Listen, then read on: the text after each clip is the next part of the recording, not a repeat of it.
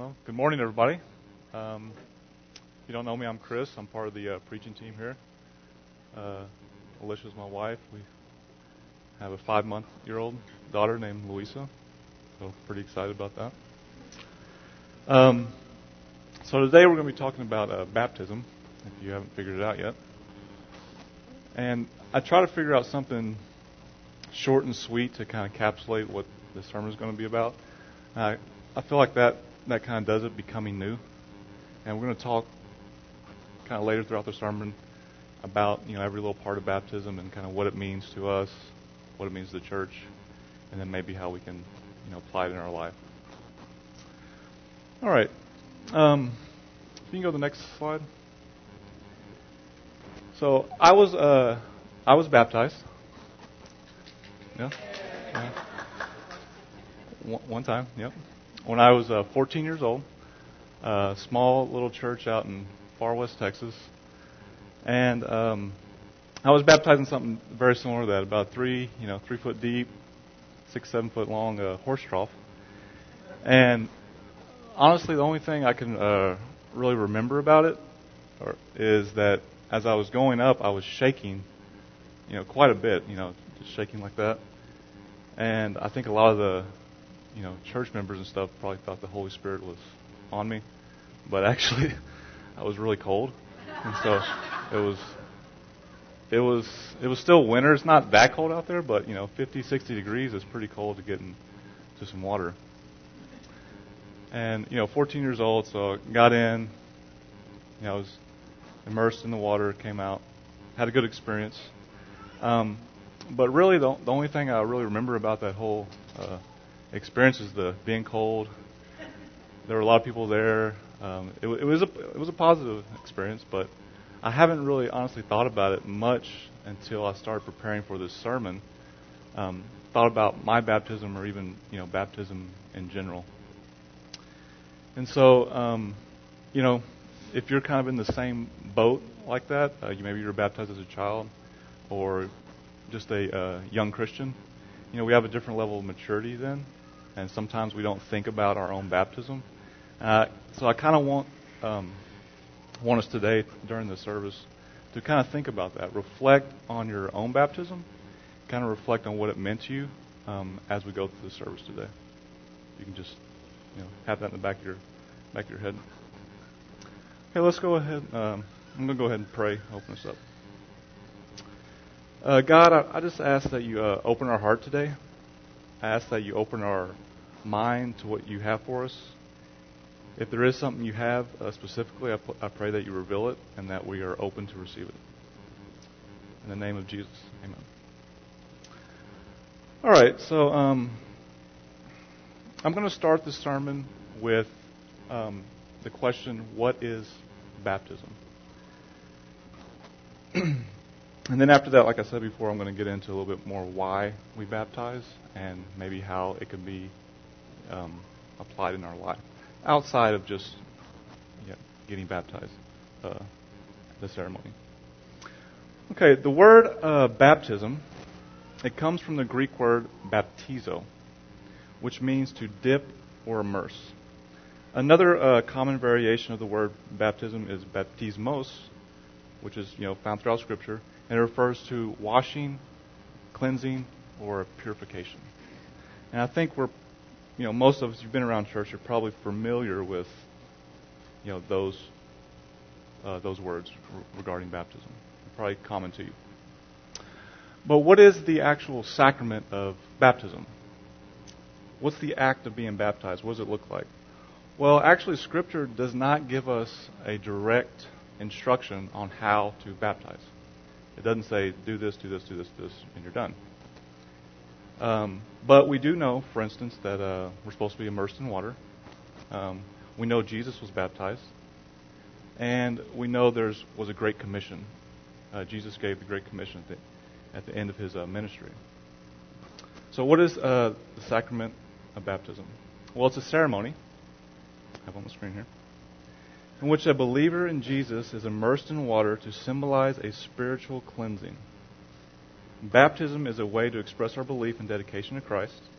It's a physical expression of our participation in the death, and resurrection of Jesus. For most Christians, it marks the beginning of their walk with Christ. I kind of like to think of baptism like a, a wedding ceremony, and our acceptance of Jesus like the marriage proposal. Jesus offers us this amazing life of forgiveness, of love, and our acceptance of this proposal is symbolized in the sacrament of baptism. So, baptism is clearly a ceremony. But it's also more than that, it's a celebration. Um, it's a celebration for the person being baptized, the new believer. It's also a celebration for the body, for the church. And so we are to rejoice, we're to honor our new brother and sister in Christ while they outwardly express their dedication to the Lord. Um, like I said before, when I was baptized, you know, it was a general, positive, happy, um, you know, atmosphere. But I honestly think that uh, more people, the church was more excited than I was uh, when I was being baptized. I mean, they were worshiping, uh, they were praying. There were some people speaking in tongues during the baptism ceremony, and you know, just a general enthusiasm. But looking back, I at the time, you know, you're you're just a kid, so you, you don't have time to reflect, right? But looking back, I think that's the way you know it should be. It should be a time of rejoicing and celebrating. And if you have the opportunity, there's people that are going to be baptized. Uh, we'll have that coming coming what in a couple weeks. Claire? Okay. We should have some baptisms coming up, and uh, you should attend them. You know, even if you're, of course, not the one being baptized, you should try your best to attend, because it should be a time that we celebrate um, someone coming to Christ. I mean, it's, a, you know, probably, you know, arguably, the most uh, important part of someone's life. Okay, so just briefly touched on what baptism is. I mean, we all kind of know it, but you know, we need to kind of remind ourselves what baptism is. But uh, to get to the heart of baptism, we really have to know why we baptize. So I'm going to touch on a few points on why we baptize, and some of them points will be like, oh, okay, yeah, I kind of know that already. But um, I think you know you may not be quite satisfied with some of them, but we we are going to get into a couple points where I think it's going to become clear why we baptize. Okay, so why we baptize? Well, Jesus was baptized, right? Let's go ahead and uh, read Matthew uh, Matthew three, starting verse thirteen. Then Jesus came from Galilee to the Jordan to be baptized by John. But John tried to deter him, saying, I need to be baptized by you, and do you come to me? Jesus replied, Let it be so now. It is proper for us to do this to fulfill all righteousness. Then John consented. As soon as Jesus was baptized, he went up out of the water. At that moment, he was opened, or heaven was opened. He saw the Spirit of God descending on him like a dove and alighting on him.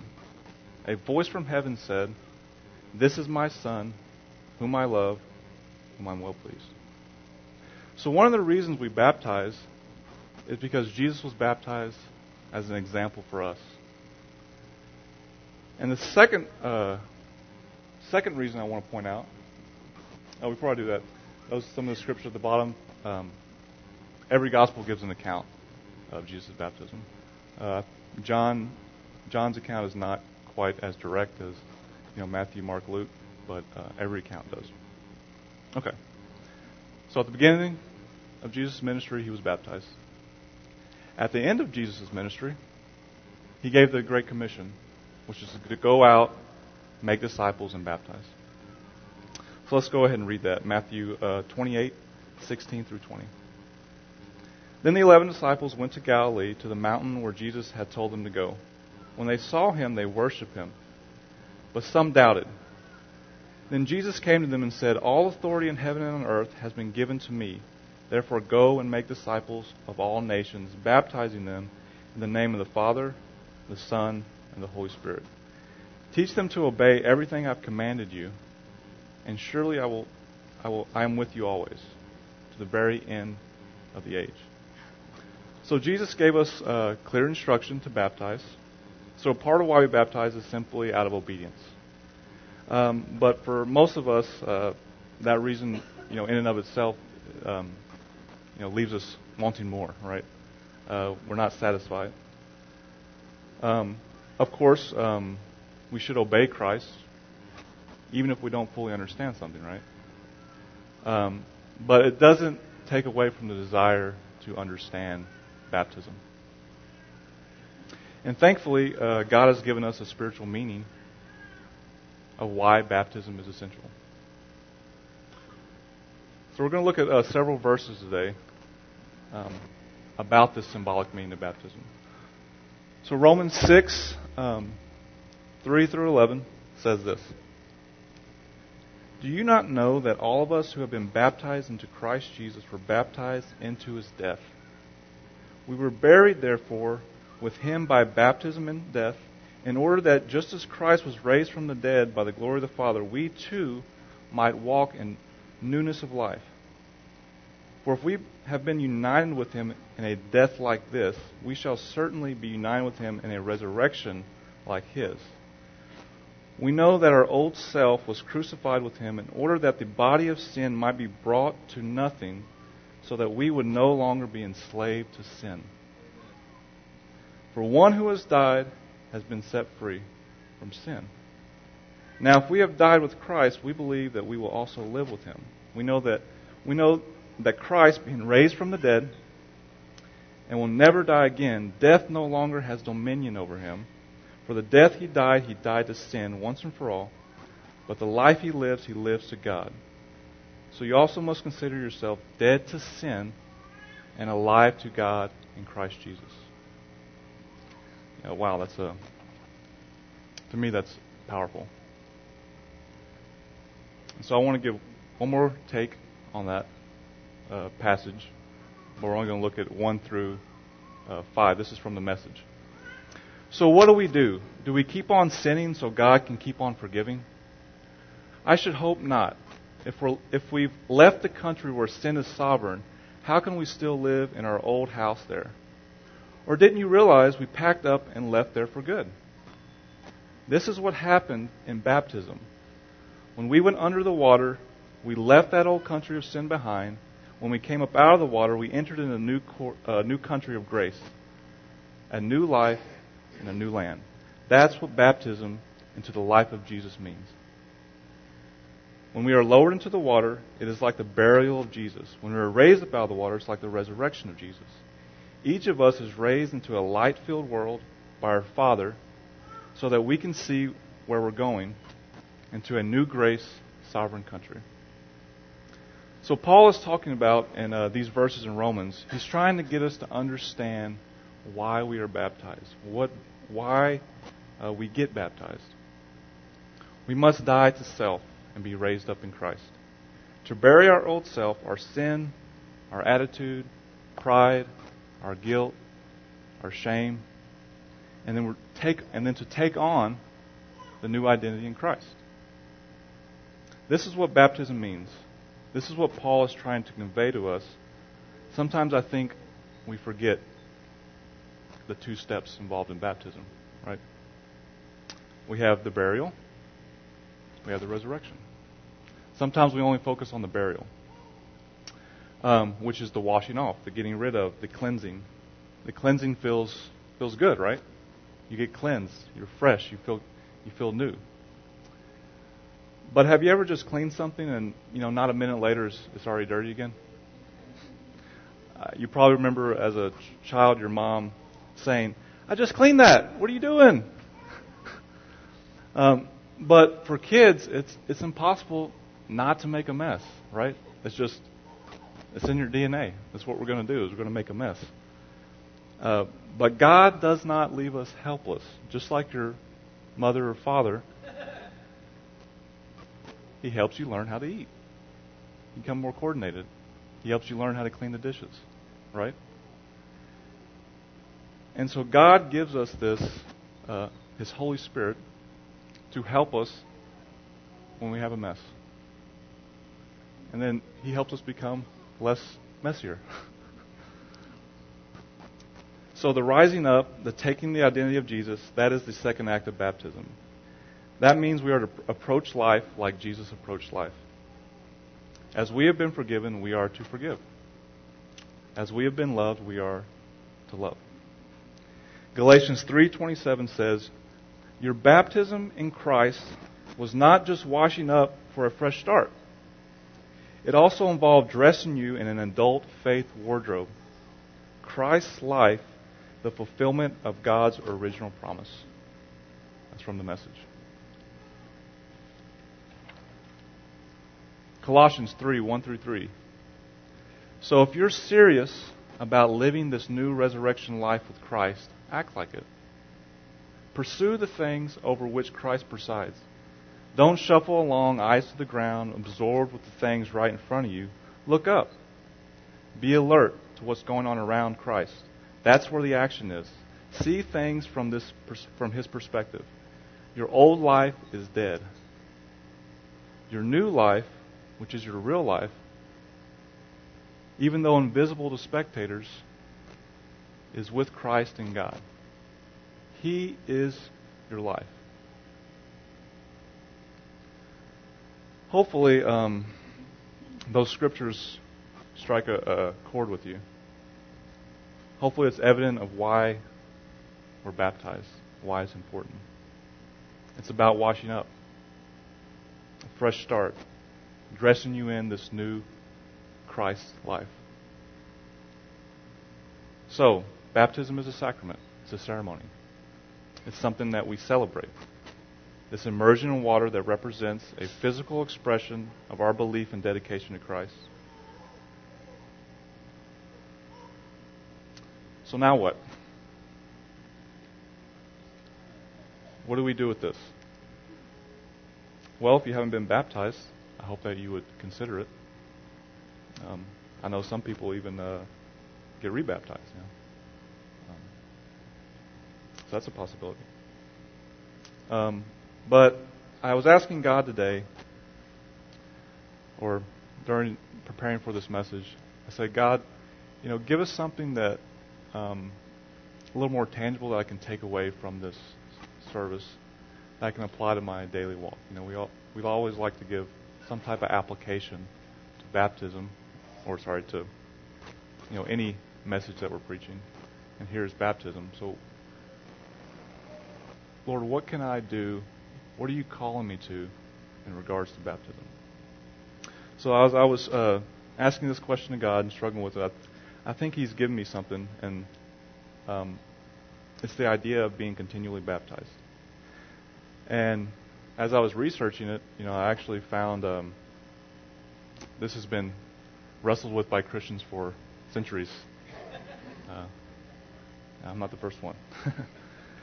so I want to uh, just give a little brief uh, history lesson.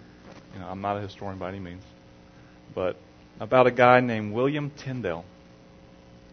So William Tyndale, he was a uh, he was a figure in the Protestant Reformation in the early 16th century, around 1500s. William Tyndale was a uh, he was a religious scholar, priest. He uh, wrote the first English translation of the Bible from Hebrew and Greek text. Uh, the King James Bible is actually uh, extremely uh, influenced by Tyndale's work uh, from his translation of the Bible, Tyndale's Bible.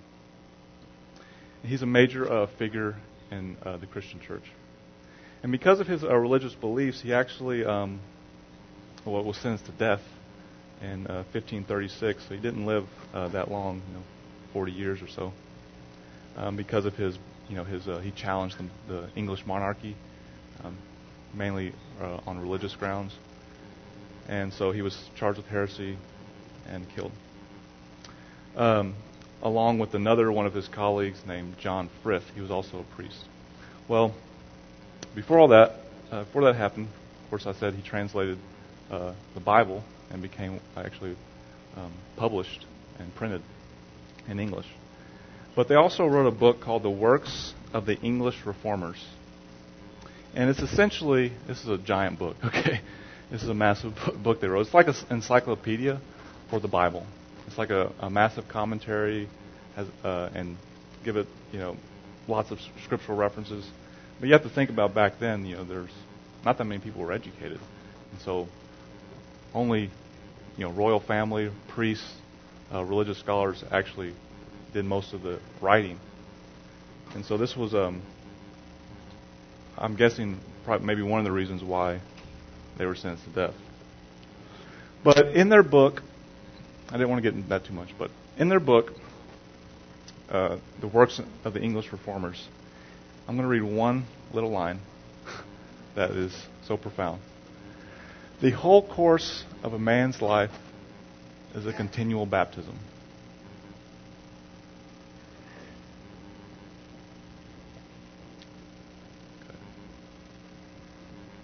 That's one line out of many.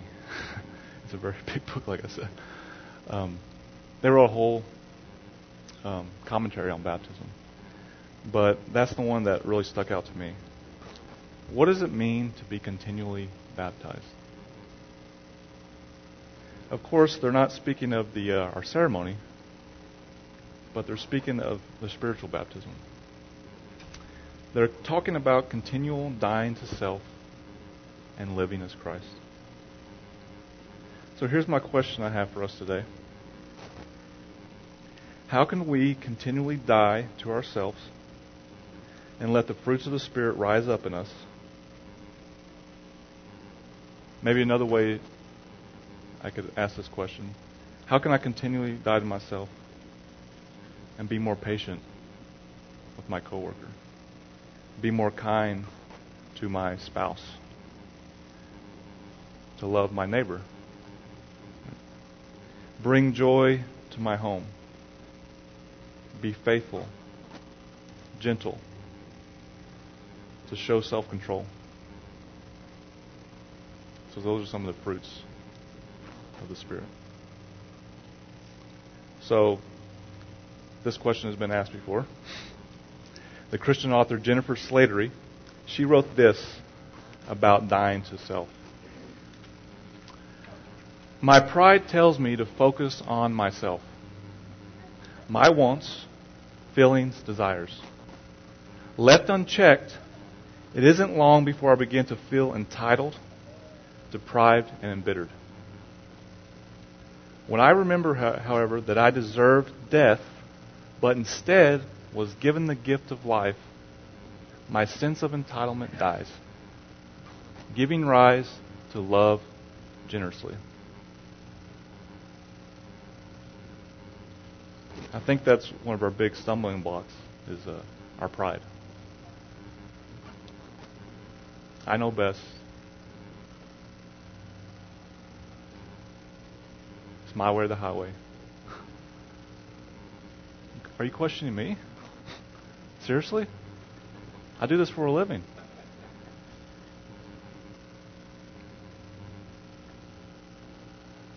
Pride is so easily um, so easily gets in the way. I think a lot of times when God's trying to work, our pride steps in. And He's asking us to step back and let Him in. So, here's what I want to do um, before uh, before we close. I want to just simply take some time to pray and petition God. So ask him this question How can I die, continually die to myself? And then, don't stop there. Say, God, let the fruits of the Spirit rise up in me. Just as our baptism represents the death and the resurrection, ask God what He wants to reveal to you. If you're feeling a nudge from God calling you, you know, I pray that you receive it. Okay, so we're just going to take uh, the next few minutes.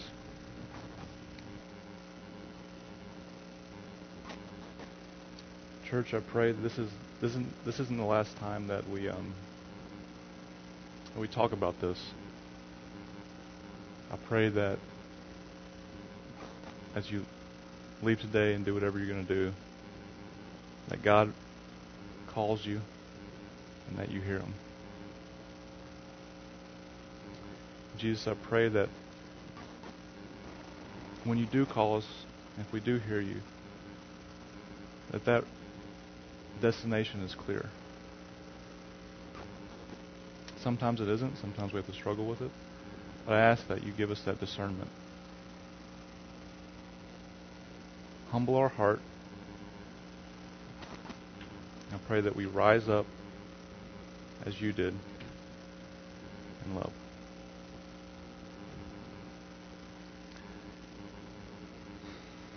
Okay, so